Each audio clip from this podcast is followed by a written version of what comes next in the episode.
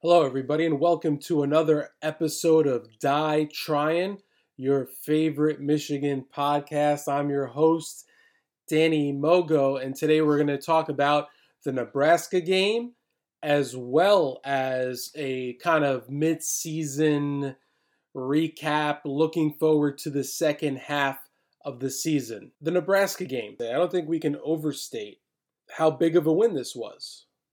And I know you were probably thinking I'm overstating it by saying that.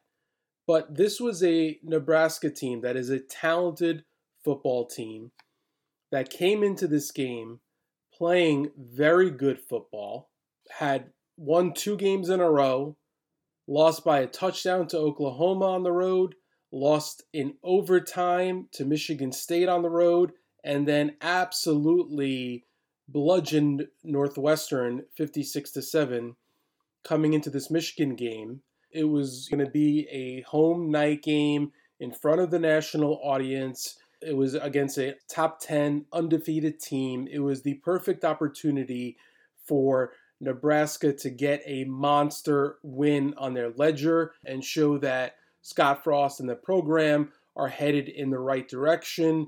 You can call it their Super Bowl. They put everything into this game and thought they were going to beat Michigan. They were confident they were going to beat Michigan.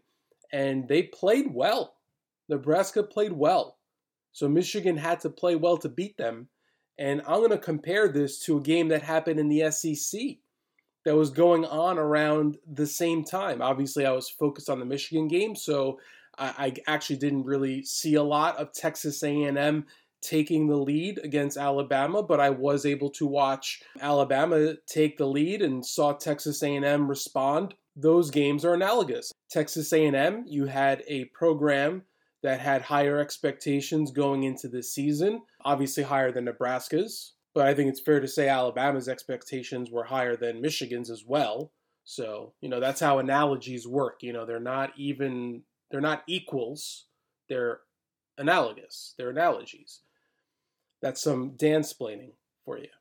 Early, early dance planning on the podcast today. Similar teams in terms of being disappointed, being criticized, but having talent. Having probably more talent than your record would indicate, and having a blue blood, big name program in your conference, undefeated team coming to your house, and you know this, you know what this is? This is opportunity. This is opportunity. This is what every athlete wants an opportunity on the field to prove how good you are. And then you play well. And then you get confidence, right? It's not you don't you don't have to win every game by 10, 20, 30, 40 points to be impressive. Sometimes you just got to find a way to win and show that you can take that other team's shot. Show you can be uh, Tyson Fury and get knocked down. But then you get back up and then you knock the other guy down and you win the fight. You win the game. And that's, I think, what Michigan did on Saturday against a very hungry, talented, live team in the Nebraska Cornhuskers. I was extremely impressed with the offense, particularly the running game. Remember, this is a Nebraska team that had shut down K9 in the second half against the Michigan State game. They completely shut down Michigan State's entire offense in the second half. The only points they got were on a punt return, which is it's a game probably Nebraska should have won. You know, people say Nebraska should have beaten Michigan. I, I, I disagree. They could have beaten Michigan. They certainly could have. They had chances. But I, I think to say they should have won is going, you know, a little too far, in my opinion. I, I, I think that's a bit of a stretch to say Nebraska should have won the game. But the opportunity was there. Against against Michigan State, they should have won. They allowed seven points to Fordham, three points to Buffalo, 23 to Oklahoma, 23 to Michigan State. That includes a field goal in overtime and a punt return for a touchdown. So in regulation, Sparty only scored 13 points against them. They held uh, the offense, I should say. The Spartans' offense scored 13 points. They held Northwestern to a single touchdown, And Michigan put 32 points up on that defense. And not only did they score 32 points, they ran the ball effectively. They ran for 204 yards. 204.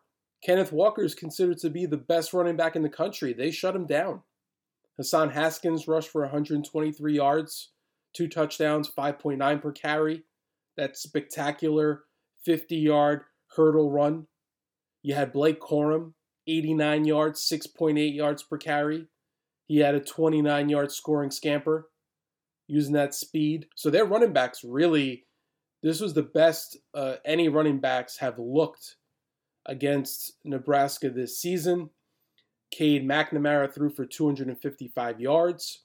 He did have his first interception of the year. It was an uneven effort from Cade, in my opinion. He made some good throws. Um, credit to the coaching staff for getting him some easy throws, particular in third down situations where he was able to find uh, his tight end. I believe once it was Schoonmaker and once it was Erick All for first key first downs on third down plays. You know, all these quarterbacks, all these quarterbacks that put up nice numbers and good numbers, they get help from their coaching staffs, setting them up for easy throws. Cade got that on Saturday. Did he miss some? Yeah, he missed some.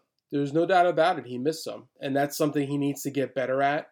The receiving corps could have helped him a little more, particularly Daylen Baldwin, who I know was uh, hard on himself, and we're going to talk about this with our guest later on in the show. He was targeted 14 times, had only six catches, and he had a, a few that you know shoulda, coulda, woulda. I think I think when you get when you get like four couldas, you got to come down with a couple of them, right? You got to come down with one or two. Daylen Baldwin came to Michigan to show he is an NFL caliber receiver. He picked Michigan in part because of this. It's what I said earlier in the show opportunity. This is a kid Ohio State wanted. He knew he wasn't going to get an opportunity there. That receiving corps is stacked. It's the best in the country.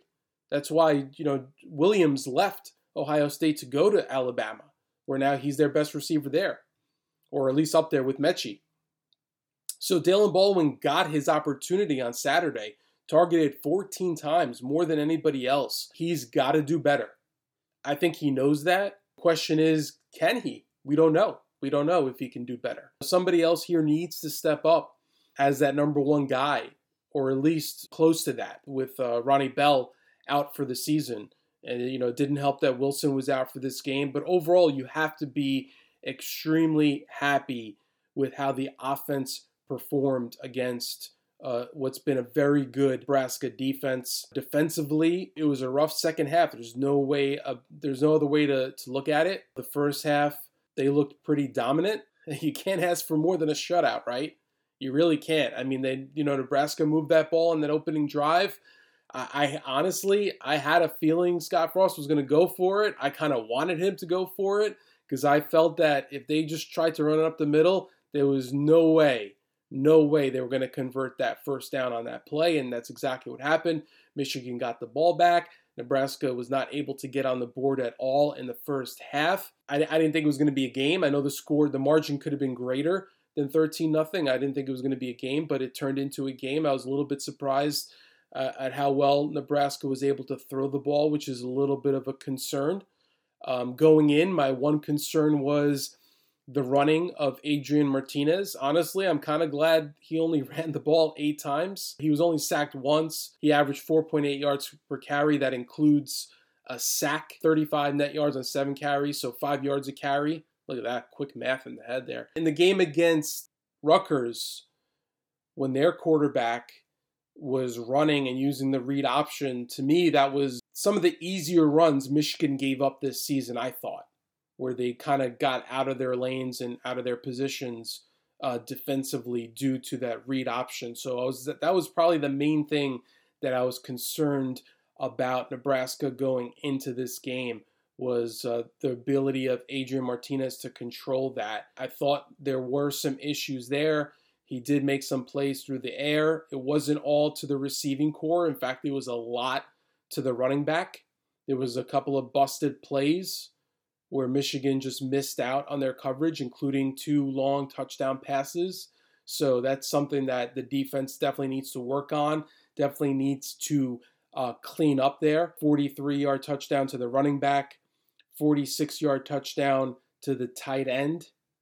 Those were the two biggest plays for Nebraska and allowed Nebraska to get back into the game. Yeah, I know the the the touchdown to the tight end was an illegal formation and that play shouldn't have counted. I don't know if I'm going to go as far as to say that the alignment is what necessarily caused Allen, who's six feet nine inches, not an easy guy to miss when he's running downfield. Um, I, am not gonna say I'm not gonna give them a pass defensively purely because of that. But what you did like is what I really like the most is how this team responded to the adversity as I said at the top, this was a Nebraska team that was really hyped up, ready for this game, confident in this game. The crowd was into it. Tough as an opposing night crowd as I think I've seen a Michigan team go up against. That is a phenomenal group there in Lincoln. When the chips were down, this Michigan team responded. They responded, and you got to love that.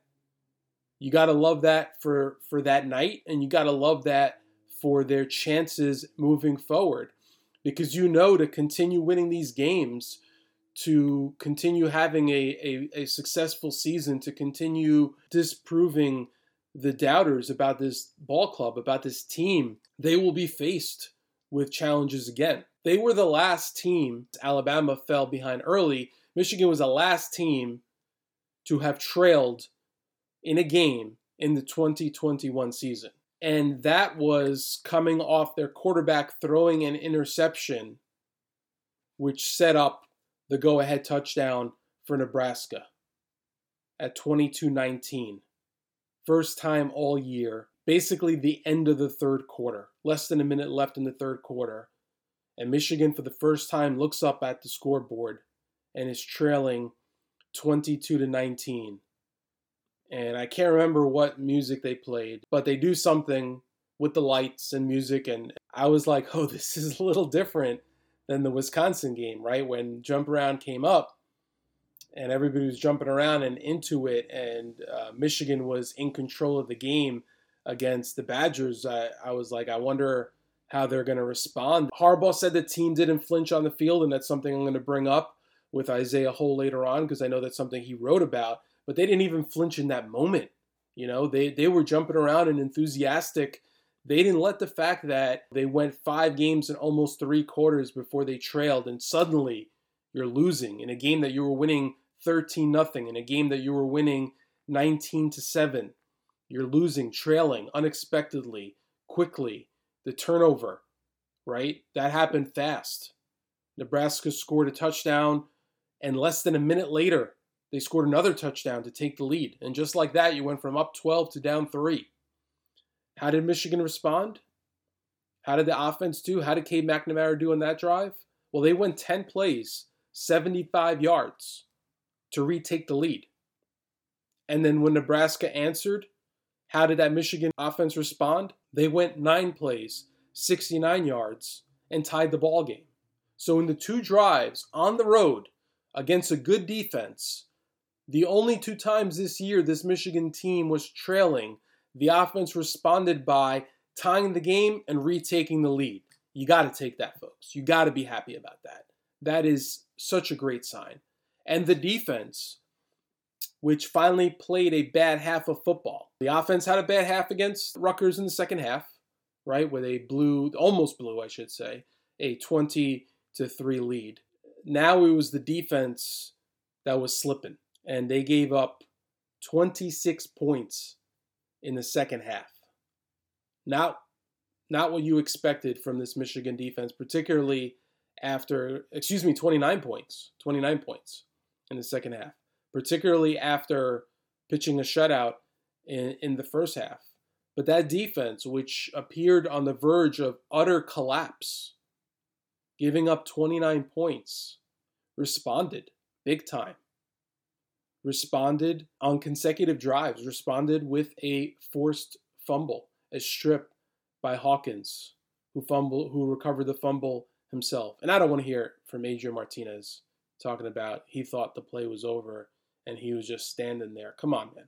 Come on. Stop it with that. That was a without a doubt strip fumble, fumble recovery, set up the game-winning field goal with still 124 on the clock and the defense again had to bow up and they responded. Got Nebraska off the field in downs. The Huskers only needed a field goal and the defense responded. So you have two huge pressure drives by the offense and two key defensive stops, including a turnover, to set up the game winning field goal. That was, that, folks, was a fantastic win. An absolutely fantastic win. And we're going to talk more about that game with Isaiah Hole, who was there in Lincoln, as well as uh, the Michigan season up to this point and what we should look forward to in the second half of the season. And joining us now is Isaiah Hole. Uh, I'm sure you're familiar with him if you're a Michigan Wolverines fan. He is the publisher of Wolverines Wire. He covers Michigan for the USA Today Sports Network, and he also hosts his own podcast, uh, Locked On Wolverines. Isaiah, thanks so much for coming on today to talk some Michigan football with us. Absolutely. My pleasure. So, you were at the Nebraska game. Let's start there. Um, this was the game that the quarterback afterwards, right, Cade McNamara, said, you know, this is the type of game we've lost in the past. Teams he's been on have lost in the past. Um, I know one of your articles focused on the fact the uh, didn't flinch. That was a quote I believe Harbaugh brought up that this team didn't flinch, and I think we saw that with for the first time this season. This team faced a deficit, uh, two drives. The offense responded with a touchdown and a field goal. And at the end of the game, while the defense seemed to be collapsing in that second half, right? They did come up with big plays in terms of the forced fumble and the uh, the stop at the end. So do do you agree with that notion that this is a different Michigan team in that they just don't flinch and this was you know they won a game that they might not have won in the past? Well, certainly it's a different game in this compared to last year, right? In the sense of aside from the Rutgers game, there really was no no no chance if if the game was close or if the Michigan was getting hit in the mouth, and they were to they they were just going to fall down and take it. And certainly some of the road games in recent years, going back, uh, though there were a few exceptions, it did seem like Michigan would would flinch or you know sometimes they would come back you look at 2019 penn state you know they they got punched in the mouth they were down 21 to nothing and they fought their way back. The defense had settled in, but they still couldn't get the job done. This was a situation where Nebraska wanted the game in the worst way. Uh, this was obviously a daunting environment for Michigan. It never seemed like it was daunting to them. And I think we saw a continuation of the Wisconsin game in that light because uh, it, it they had gone into adverse atmospheres and in the past and did not look that good whether it was 2017, Wisconsin or Penn State. Again, I mentioned 2019 with Penn State. Also, same thing with Wisconsin. Uh, the the last time that I can recall that uh, this team kind of went on the road in a big time environment and looked really good and uh, didn't flinch really was the Ohio State game in 2016. Yes, they lost that game, but uh, that there were other mitigating factors as to why Michigan wasn't able to come away with that game from you know the obvious officiating, but also just if Wilton Speight's healthy, that that game probably goes a lot differently. Uh, so it, it is a different look. It, we haven't seen Michigan go on the road to uh, 80, 90,000 person stadiums and uh, take the win since really 2015 Penn State. I think that's the last time I can think of where they went into a hostile environment of that magnitude. Uh, I don't really count uh, the Michigan State games of 16 and 18 because it seemed like those were I, I, I know there were more Michigan State fans, but it certainly felt like a more friendly environment with a lot of Michigan fans there. Uh, this wasn't that, right? This was a this was a loud, fiery atmosphere, and just again for the fact that Michigan, you know, kind of did jump around part two. This time down three, you know, it's they right, they I noticed that. yeah, they gave up all of those, uh, gave up all the points really to got got into a deficit going into the fourth quarter. And I'm changing sides of the field and walking behind the Michigan bench, and I look and I see that they're, you know, they're jumping around and in a pretty cool, pretty cool environment, right? It's everything's red, and uh, the, the, they turn the stadium lights out, and it, they still made it their own. You know, they never lost confidence, and uh, this was uh, when you look at the defense, and yeah, it folded a little bit, bent, and then broke a little bit uh, this was kind of expected, having talked to some people before the game, that they they knew they felt like Nebraska was going to move the ball, that Nebraska was going to score points.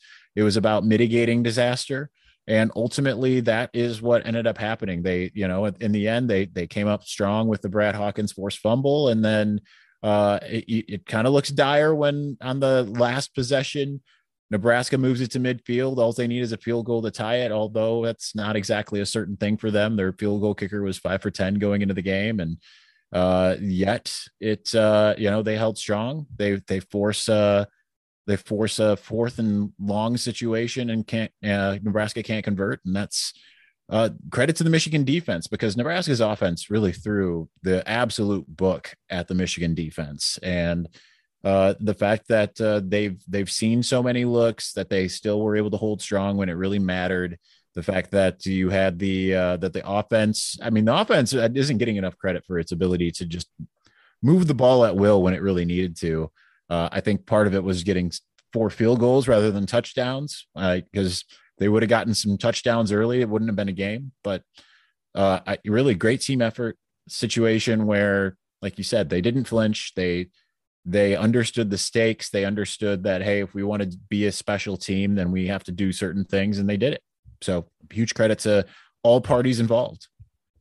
Yeah, I think I still wake up sometimes in the, in the middle of the night to see Ronnie Bell drop that touchdown in Happy Valley that would have tied that game at 21. It would have been fun to see how Penn State would have responded had Michigan been able to come all the way back. I, I think, you know, I don't know, correct me if you disagree, but I, I know you were at the game, so I don't know how much you got a chance to see Alabama A&M, but I think that was kind of an analogous game where you had a talented but underachieving team at home kind of pu- pushing all their chips to the middle of the table and and really putting a lot into that game to knock off an undefeated top 10 opponent and get a big signature win. And listen I'm not saying uh, Alabama, eh, you know, Michigan is as good as Alabama or Nebraska is as good as A&M, but I think the scenarios were similar. And while the style points might not be what everybody wanted with a three point win, sometimes you just got to get that W. And, you know, Alabama wish they got a W, right? Coming out of that game. And, you know, it's not always going to be easy and you're going to get challenged. So I think it shows something when you're able to persevere and get a win in that type of circumstance. Oh, absolutely. And I didn't, you know, I didn't see a second of that game, of course, but uh, that that is uh, that's exactly it, right? Because if Michigan loses that game, it's you know what is wrong with Michigan and all of those types of things. And I know there are some people that that look at Nebraska as a bad team because of its record, you know, three and four.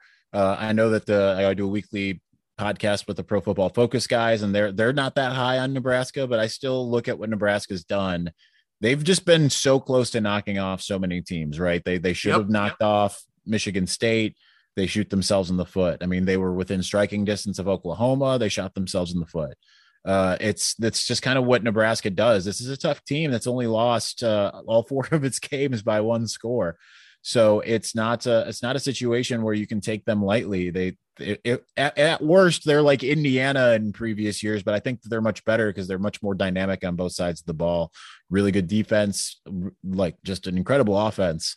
Uh, yeah, so uh, the fact that uh, Michigan escaped with a win, I mean, that's the important thing. I don't even like to say escaped because that really this was the first as much as they like to talk about adversity with the second half against Rutgers or you know going into the second half against Wisconsin, this was the first real adversity of the season. Uh, this was the only time that they were really in danger of really actually losing because I, you know, going into the second half against Wisconsin, I never felt like they were going to lose that game. There was a point against Rutgers where I thought that was a possibility uh, because the momentum had completely shifted. But this was a game when Michigan, when the momentum shifted, unlike the Rutgers game, they did not let momentum stay with Nebraska. Even though Nebraska would grab it right back when they were on offense, Michigan's offense, Cade McNamara, say whatever you want to say about him. He converted on a lot of third and long type passes. Uh, going into the second half, I believe they had hit like one or two third down conversions. It was underwater. In the second half, it just really came alive. Whenever they needed to really move the ball, they did and uh, that's uh, that's something that uh, a really good team does, a good offense does, and uh, Michigan has a good offense, even though sometimes it doesn't feel like it because it's not high flying. I mean, it's still rated a top twenty-five offense by PFF, and uh, you know, again, the the danger that can happen if you let your guard down for a second. You saw what happened with Alabama. Sure, Alabama could still make it to uh, the college football playoff and win it all. Certainly, they've done that in years where they've lost to unranked Ole Miss teams and such. But it's uh you know Michigan needs this. You know they needed to win win this game. They have no room for error. The players are well aware that the fans will turn on them the moment that they lose a game, and they just don't want to be in that situation. So uh, it's a uh, huge credit to Michigan for finding a way to get a r- big road win. I don't think anyone's giving them credit for Wisconsin and Nebraska, given what those two teams are right now. But uh, we'll, we'll see what those two teams do from here on in, right? Like if Nebraska finishes eight and four, I don't think that'll happen. They play Ohio State, but if they finish, if they manage to finish eight and four, uh, or uh, you know Wisconsin uh, and ends up finishing nine and three, everything is a little bit of a different story. Uh, it, that that's the thing is you don't judge a team how it starts, judge it how it finishes. That's a reason why uh, I think people look down on Michigan State to some degree. They put their chest out and say, "Hey, we beat a couple ranked teams in Northwestern and Miami, and those two teams are absolute garbage right now. So it's it, you know it's not something to really uh, talk about, you know. So it's uh, I think Michigan's played some pretty good teams uh, that will a lot of them will be bowl eligible, and a lot of them are you know going to be uh, a lot better than people think. Western Michigan's one of them, obviously, and uh, we'll see where they go from here. Uh, certainly, this is a team that uh, got the job done when it needed it the most. Yeah, I'm, I'm with you there. I think both Nebraska and Wisconsin are somewhat underrated. Um, Isaiah, let me ask you. You brought up your podcast with PFF. I listened to that, and you know they. This was even though he set a career high with 255 passing yards. According to them, this was McNamara's lowest rated game. Um, mm. You also wrote about, uh, you know, Jim Harbaugh saying that that interception might have kind of been a good thing, right? Or at least you said that might have been a good thing because Harbaugh really liked how Cade responded to that. So what what's your takeaway juggling, you know, what you saw, what the coaches are saying, what the numbers guys are saying in terms of McNamara's performance? Well, I, I stand by like what I said to uh, Anthony Treash on the the podcast yesterday, and I've had some blowback by a couple people, of course, that are no, Cade didn't, you know, he wasn't uh, smart enough to see that there was an offside. Uh, uh, Cade was 100% smart enough to see there's an offsides. Like the issue 100%. is not his, he, he, it's his issue isn't that he isn't smart enough. Like he is certainly, I didn't even have to see the, the second interception that was called back. I didn't even have to see that there was a flag. Uh, I knew immediately as soon as I saw what he was throwing into what the situation was uh, it, it, you've seen him and Vastardis kind of have those smarts of, uh, all right, it's the you know offside situation, free play, let's go at it. I, I don't have a problem with it, right? Like, and you know, Cade took it in stride and essentially, like, yeah, you know, it's got to happen sometime. Uh, I, I, think that it's a it's a fine thing, you know, that uh, because of like Harbaugh said, the way he responded, the way Cade said, like, you know, the way he was able to go out there uh, right afterwards, act like nothing had happened. I mean, that we've seen quarterbacks in recent memory that once they they make a mistake they get rattled and they don't recover. I mean look no further to last year with joe milton.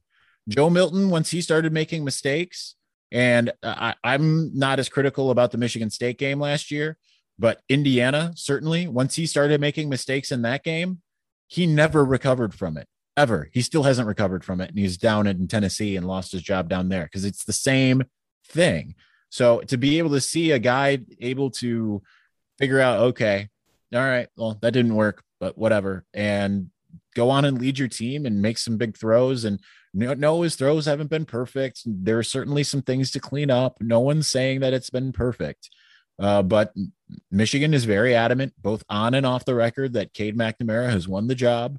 for many reasons, and they like what he brings. He's currently uh, only got one loss as a starter, and it's last year against Penn State, and he didn't finish that game. Uh, and certainly this year, he, he's you know they're undefeated. It's not despite Cade McNamara, as many Michigan fans probably want to would want to point out, but uh, really good resolve and the fact that he I, I, think there's a couple other gears to him that we have yet to see uh, is he going to be a heisman contending quarterback no he's not going to be that he's not that at all but certainly he can be a guy that can lead your team to to wins. And that could include uh, bigger games like ohio state depending on what michigan if he can execute enough of what michigan is asking him to do. Uh, i'm just for the record i'm not predicting that. I'm just saying that he has that capability. We just have to watch as the season progresses. We'll see how it goes the next couple weeks against Michigan State, and uh, you know if, if if he can go out there and win that game, that'll tell you a lot about what he's capable of. But we can we've seen him throw the ball right, and it's become a misnomer that he. You know, he can't throw. Michigan's not passing because he can't throw. but What did he do last year when he came out? Just was throwing all over the place. So it's uh I, I think there's more to his game than what we've seen, but they haven't needed to show it because the running game has been so good. Even though it, it you know, it took took a week and a half off, it made it feel like maybe the running game didn't exist. But uh it's uh you know, last week getting 205 yards and you know, adding the 255, they needed him to have the all 255 and he got it. So that's the important thing.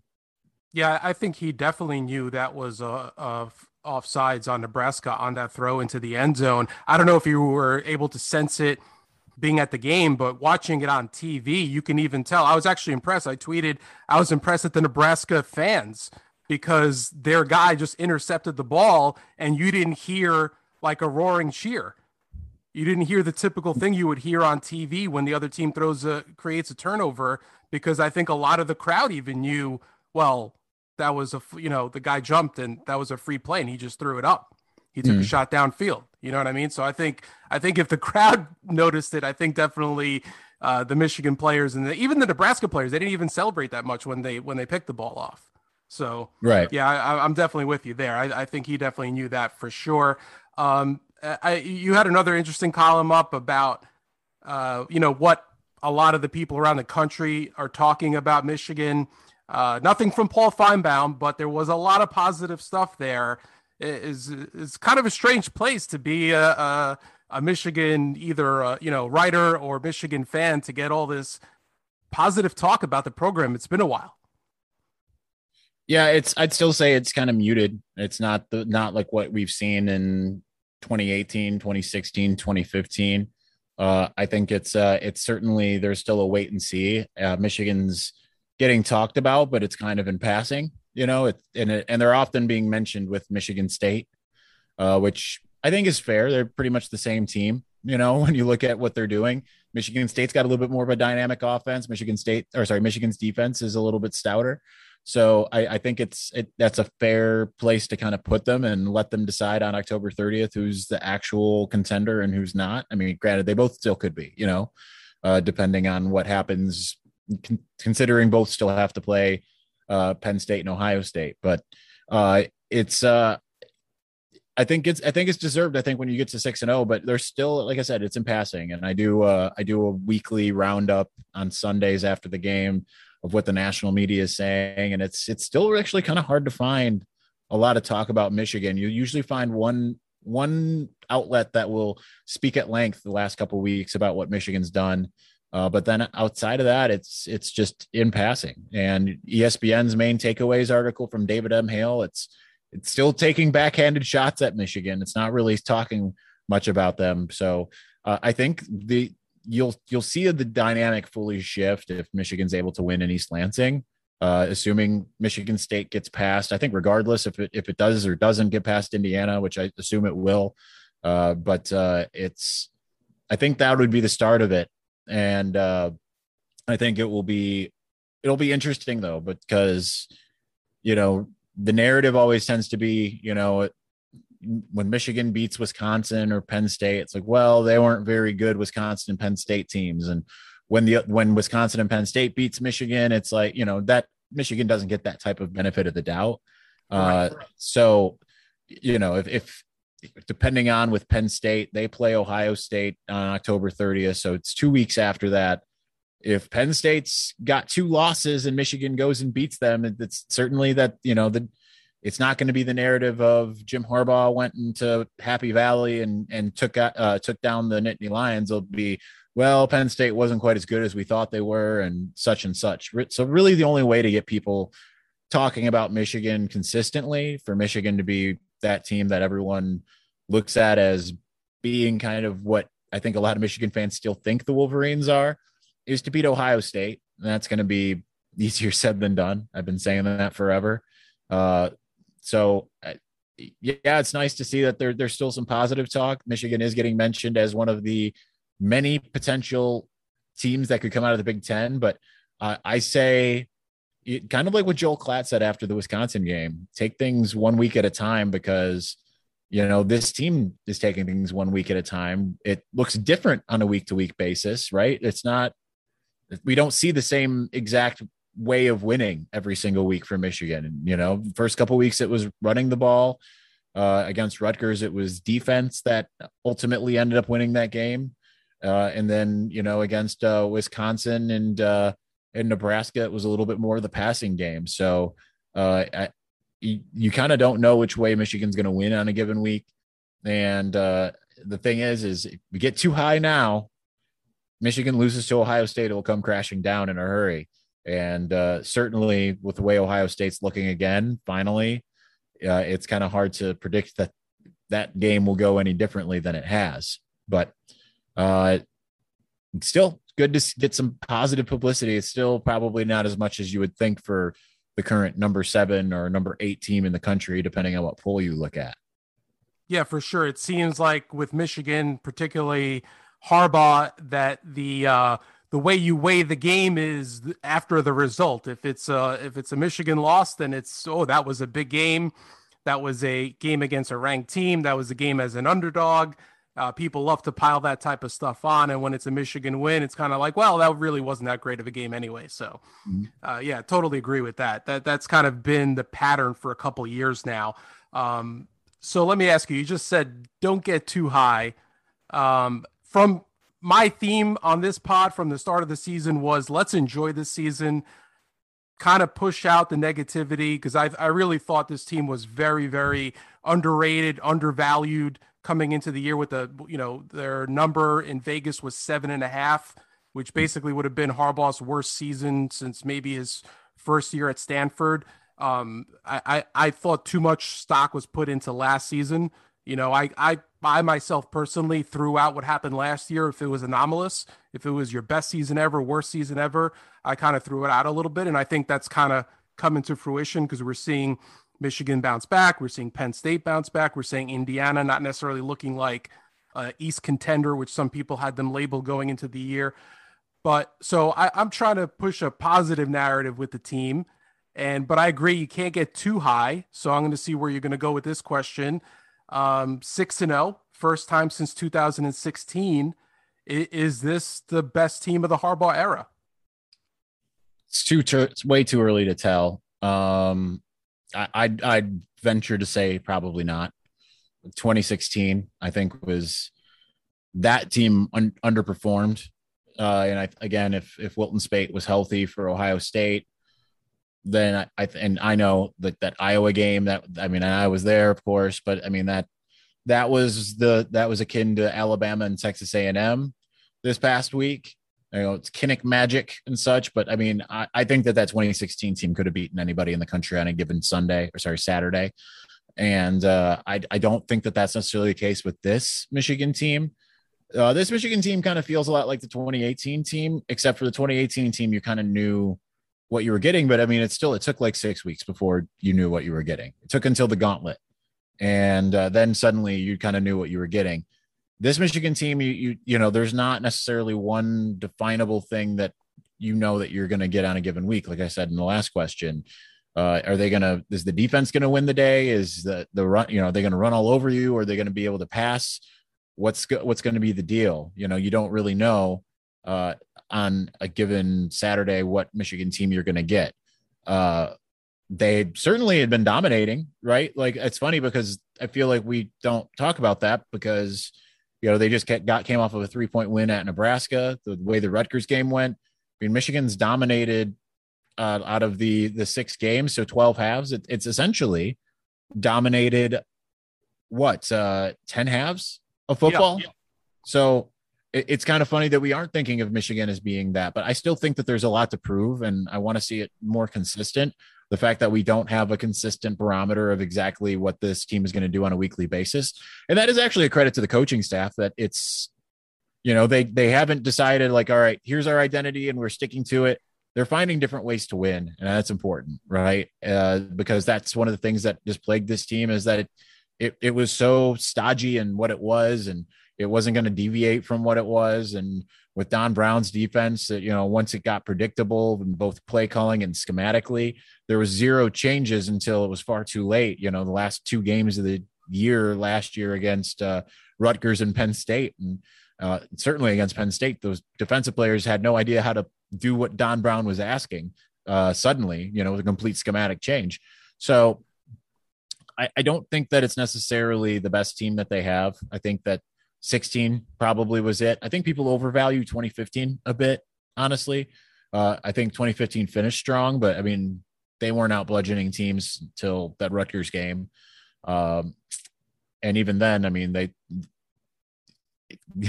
double, triple overtime against Indiana. I don't even remember how long it was. I just remember that was a long night.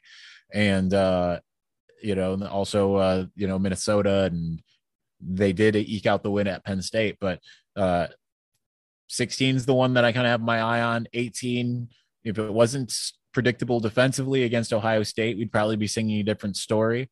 And uh, certainly, and I've been saying this for years too, when it comes to the bowl games, they'd probably have a better record. But the problem is, is uh, the, the years that Michigan has gone to B, uh, BCS era type bowls, the New Year's Six, they don't want to be there. So it, it's it's hard to tell guys who thought they were going to be playing in the college football playoff. Congratulations on your consolation, whether it's the Orange Bowl or the Peach Bowl. Uh, you know, playing Florida for the second time in two years. Uh, that's not exactly uh, something that can uh, get guys up. And I always tell Jake, Jake Butt, who's my co-host on Fridays, about how uh, I I knew going into the 2016 bowl game that uh, that I didn't think that they were going to be up for it just based off of his comments constantly telling us, "Oh, we, we're up for this game. It's sweet opponent." And it just felt like they were trying to convince themselves. So I don't put much stock into that either. So with that in mind, I think 2016 they were deflated after the way that that game ended at Ohio State, feeling like it was taken from them playing with an arm tied behind their back, like pretty pretty well figuratively there with Wilton Speight. And uh, I, I don't think that this team's quite of that level, but certainly they could finish that way because it's not how you start, it's how you finish. That team started strong and didn't whimper down the uh, down the stretch, but I, I I wouldn't be surprised if by week 13 against Ohio State we see a much different looking Michigan team than what we kind of come to know the last six weeks yeah, that Florida State game, I don't think either side looked like they really wanted to be there for the first three quarters of that bowl game. And and I couldn't agree more. I think as somebody who I don't know if you do or you talk about it, but as someone who does uh, wager on on these football games, you used to be able to think, oh, a bowl game, both teams are going to give everything they have. You're going to get a real result. And I think the last couple of years, the first thing you think about before picking a bowl is who wants to be here. You know, who want which mm. team wants to be here, and you could see it. You know, one year Georgia didn't want to be there, and Texas just beat the heck out of them. And then when Georgia does want to be there, they blow out whoever they play in the bowl game. So yeah, I, I couldn't agree more. And when you end the season on such a bad note in today's world, it's it just doesn't mean as much as it used to playing in a bowl and getting a bowl victory.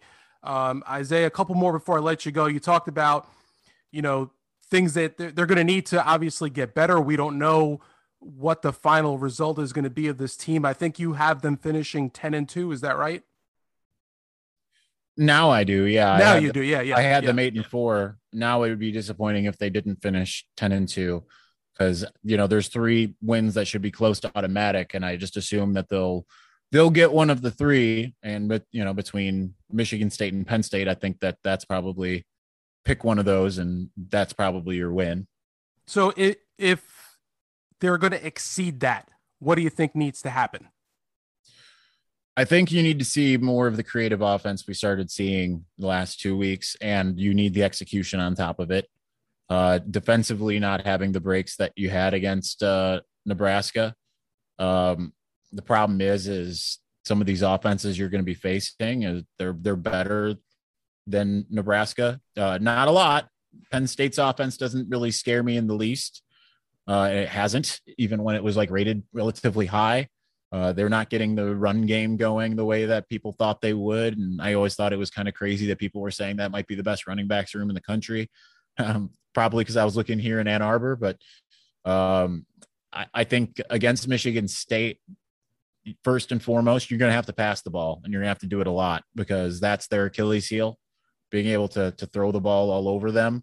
Uh, and I'm not talking 250 yards. I think that needs to be a 300 type yard game uh, for Cade McNamara. Uh, and that will help take, you know, that'll help you run the ball. I don't think you're going to be able to run to pass in that game. I think you're going to have to pass to run, and then you're going to have to hold your keys defensively because that's going to be a really hard offense to face off against. Just given uh, given what we've seen from Michigan State so far. Yes, we've seen, you know, because I've, I've, gotten some comments this week because I said I think Michigan loses that game. Uh, people saying like, oh, well, Nebraska held them, and you know, and some other teams held Michigan State. Listen, Michigan State isn't getting up for out of bed for Nebraska the way it's going to get out of bed for Michigan. It's a completely different scenario. We've seen it time and time again. It's their Super Bowl. Uh, it's going to be. It's. I know there are a bunch of transfers under Mel Tucker. It's. It's. There's enough guys there in that uh, in that locker room that uh, that they hate Michigan. They're being taught to hate Michigan. Mel Tucker's been around that you know that program before he became a head coach.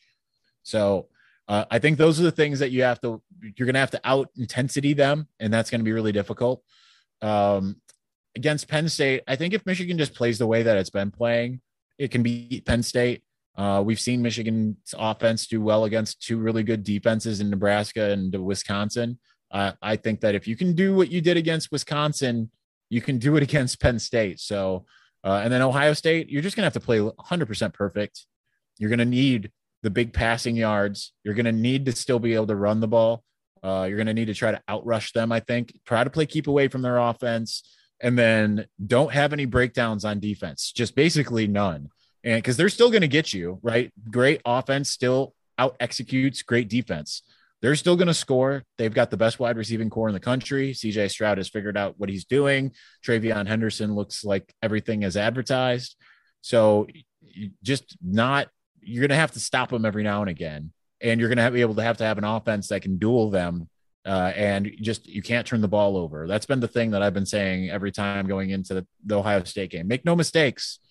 And every year, Michigan makes uh, makes mistakes. Ohio State makes very few. And um, you know, the last time they played in 2019, I think Ohio State punted once. So you can't. Uh, you you've got to force force a few more of those and uh, that's going to be a difficult challenge, I think. But uh, that's how you exceed exceed that is on a, again on a game by game basis. What you have to do, it, it can't just be this. Well, you got to get better at you know one thing. You've got to be better at a lot of different things at a at all at one time in those particular games. Uh, last question, uh, Isaiah, before we let you go, and uh, we definitely appreciate you coming on and giving us all this time.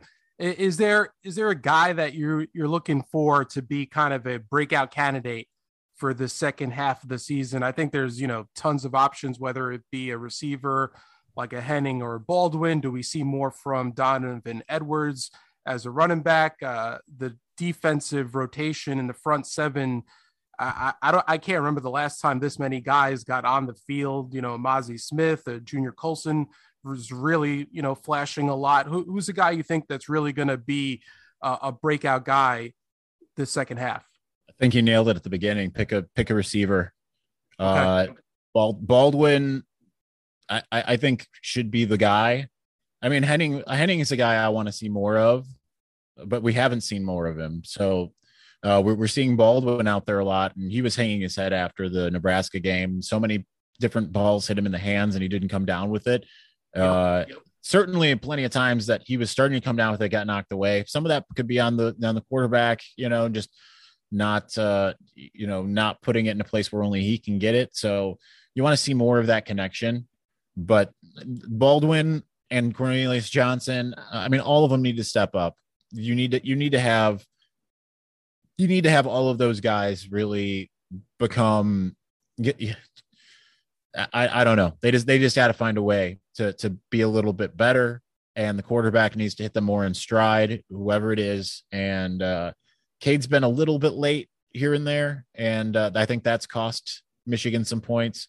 So really, it's just any of the receivers because if those receivers become the threat that they could be, then really, then you are working with an explosive offense.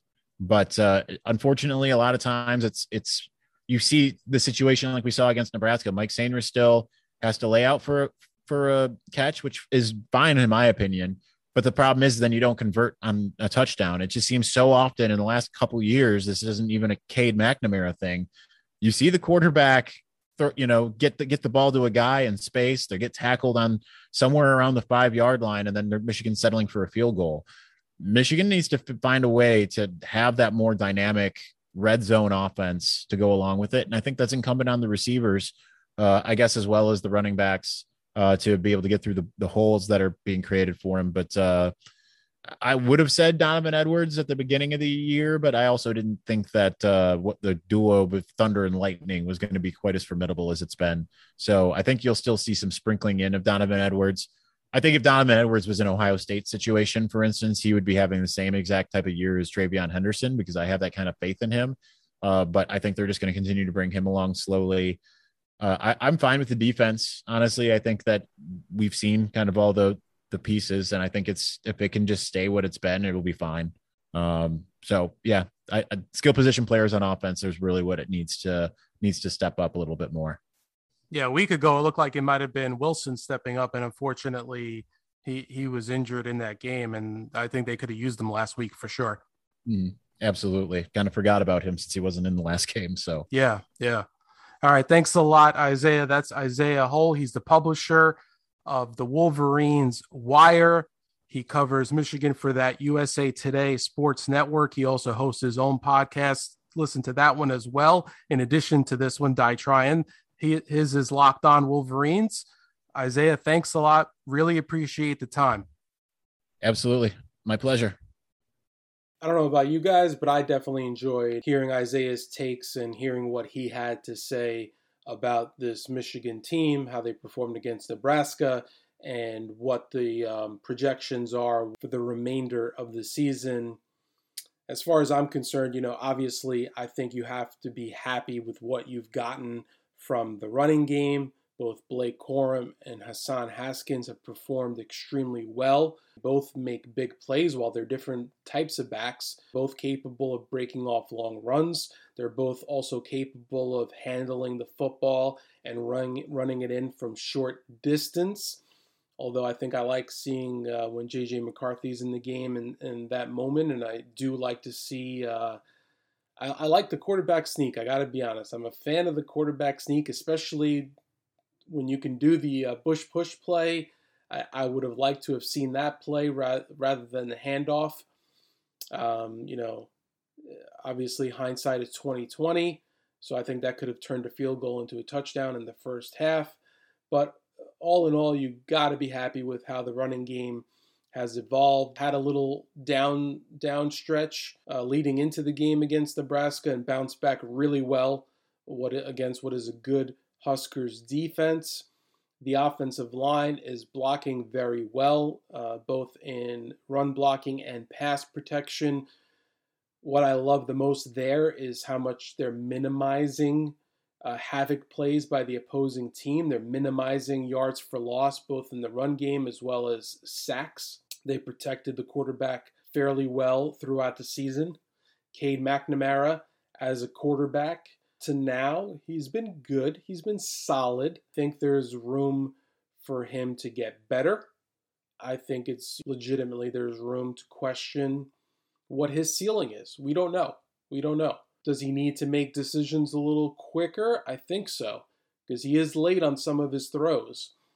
I think often when you think of an underthrow or a throw behind a guy, it's not always an accuracy issue or an arm strength issue. Oftentimes it can be just a, you're late on the throw. Does he miss some open guys? I think he does. I think he really needs to. That's a department he needs to get better at in finding the easy throws that his uh, coaching staff gets for him. We definitely need to see uh, receivers stepping up. Right now, there's not a single guy in that receiving corps with Ronnie Bell out who's averaging over 50 yards per game receiving. Needs to be better than that. It needs to be better. I think Cornelius Johnson is the guy that's the most likely person to emerge as a go to type of receiver. There are other candidates there. Daylen Baldwin is one. He was targeted 14 times last game, as we mentioned earlier, but he needs to do better. Hopefully, Roman Wilson won't be out that long because he had his best game a week ago. He really stepped up and uh, showed what he can do offensively. Uh, Mike Sainristil, I think, is a nice uh, guy with speed, stretch the field type of speed, which we saw in his performance in Lincoln. Uh, finally, there's the guy who gets, you know, me and every other Michigan writer and podcast host uh, uber excited, and that's AJ Henning because he just explodes when he gets the football in his hands. But folks, he's only got three catches this year, and I'm gonna guess that myself and others do not know more about football than this Michigan coaching staff, and certainly we do not know as much as the Michigan staff does about the Michigan players. So I'm guessing there's a reason AJ Henning isn't getting on the field often as a wide receiver and isn't being targeted much because clearly he is a weapon when he gets the ball in his hand. So I'd like to see them find a way to do it. It doesn't seem like it should be that complicated, but obviously there's an issue there, whether it's him reading what the defense is doing when he's running routes or, or it's his hands, which was an issue on one of the punt returns, which was a scary moment in that game in the first half. They definitely need more from the wide receiver group. If I was giving out grades, that probably would be the lowest uh, graded group on the offensive side of the ball. Defensively, you have to be really happy. I mean, they played outstanding football for 11 halves, five and a half games, 11 halves of football. They played outstanding. Um, Josh Ross has been a prototypical senior leader type of linebacker, which you love to have and love to see. Um, when he was out of the game at times earlier in the year, you could see the difference. You have Aidan Hutchinson and Daxton Hill playing like star players, playing like future potential first round pick. In Hutchinson's case, maybe a top 10 pick, maybe a top five pick. I really like what you see from those guys there making plays. Dax Hill had a big pick, an impressive interception last week. Back to back games with interceptions for him. You're seeing young guys emerge like Nikhai Hill-Green at linebacker, as well as Junior Colson, true freshman, out there making plays. Love what you see overall from the safety position.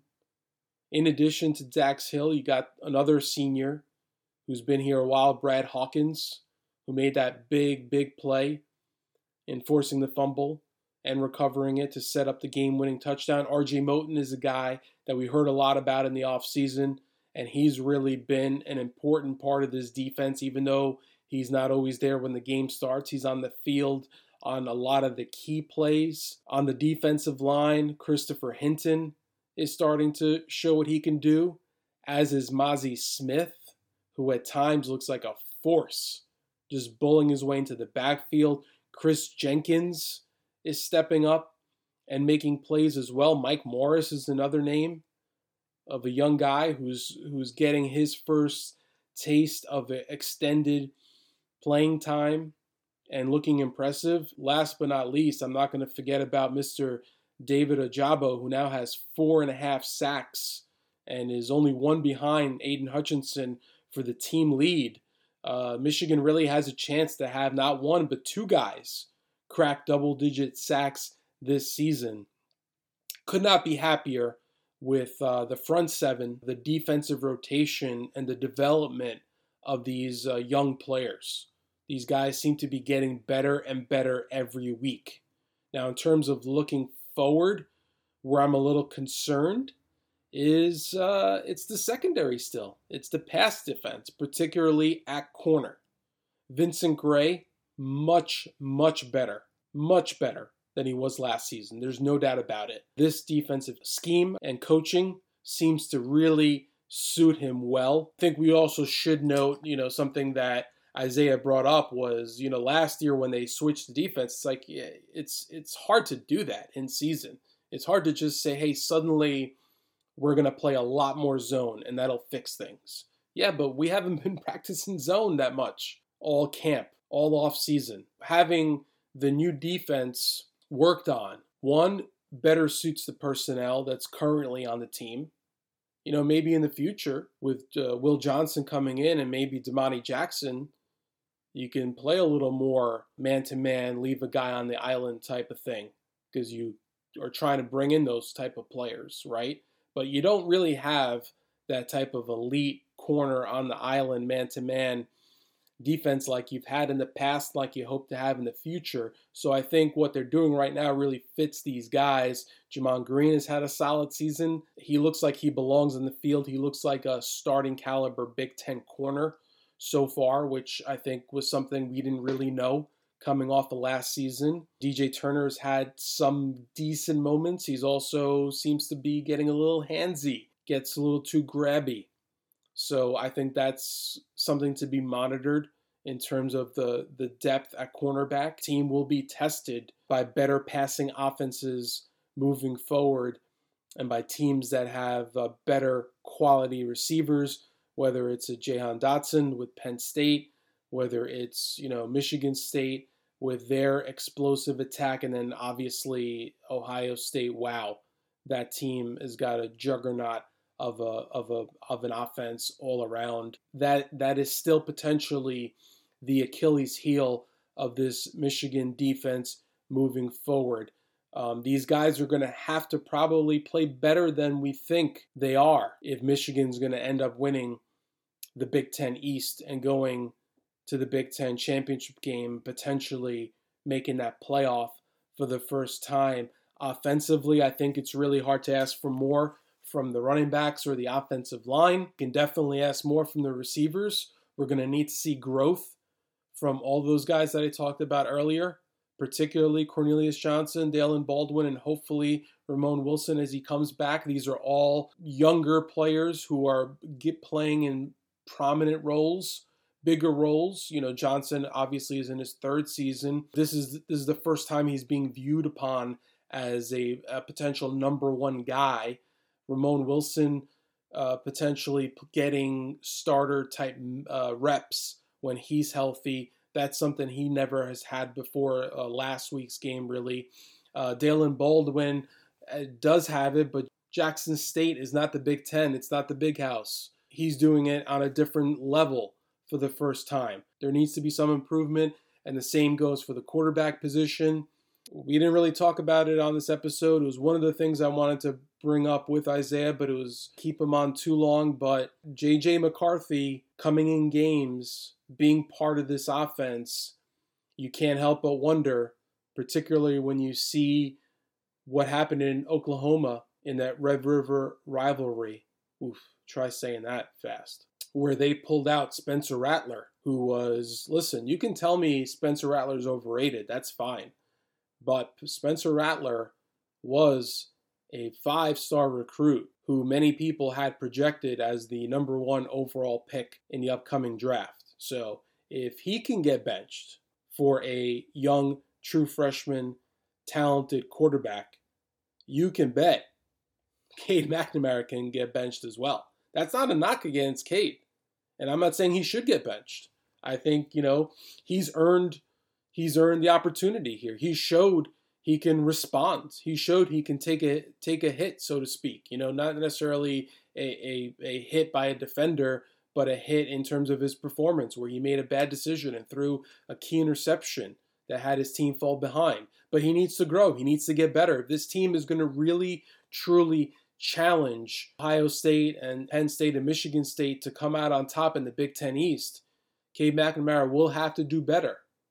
And it is possible that the breakout player moving forward could be JJ McCarthy. I'm not saying it will be, but it could be. I would not be surprised to see him get on the field more and more and more. He was on the field in big moments.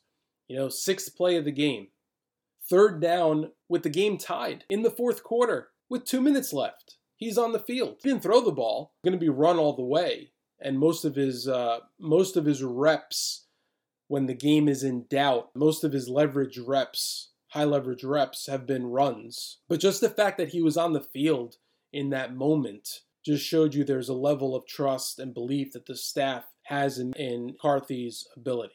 So I think that's something that's going to be lingering every time McNamara has a bad game, and it doesn't mean people should be chanting for JJ in the in the stands like they did in Norman because they finally got what they wanted and looks like maybe they were right. It's just something to monitor, and and I think you definitely, if you're wondering what Michigan can do to elevate themselves above a projection of finishing 10 and 2, which I think seems to be kind of a, a little bit of a consensus out there, right? That they'll lose two out of the three between Ohio State at home, at Michigan State, at Penn State, and they'll win their other three games, which are games that they'll be uh, big favorites in, double digit favorites in. So a 10 and 2 season prior to the year would have been spectacular. Nobody was expecting that. Although I, you know, listen, I'm not here to pat my back, but I did say 9 and 3, 10 and 2 going into the year. I thought the seven and a half number was ridiculous, but I think that is a potential game changer for this program and for this team. JJ McCarthy ends up being ready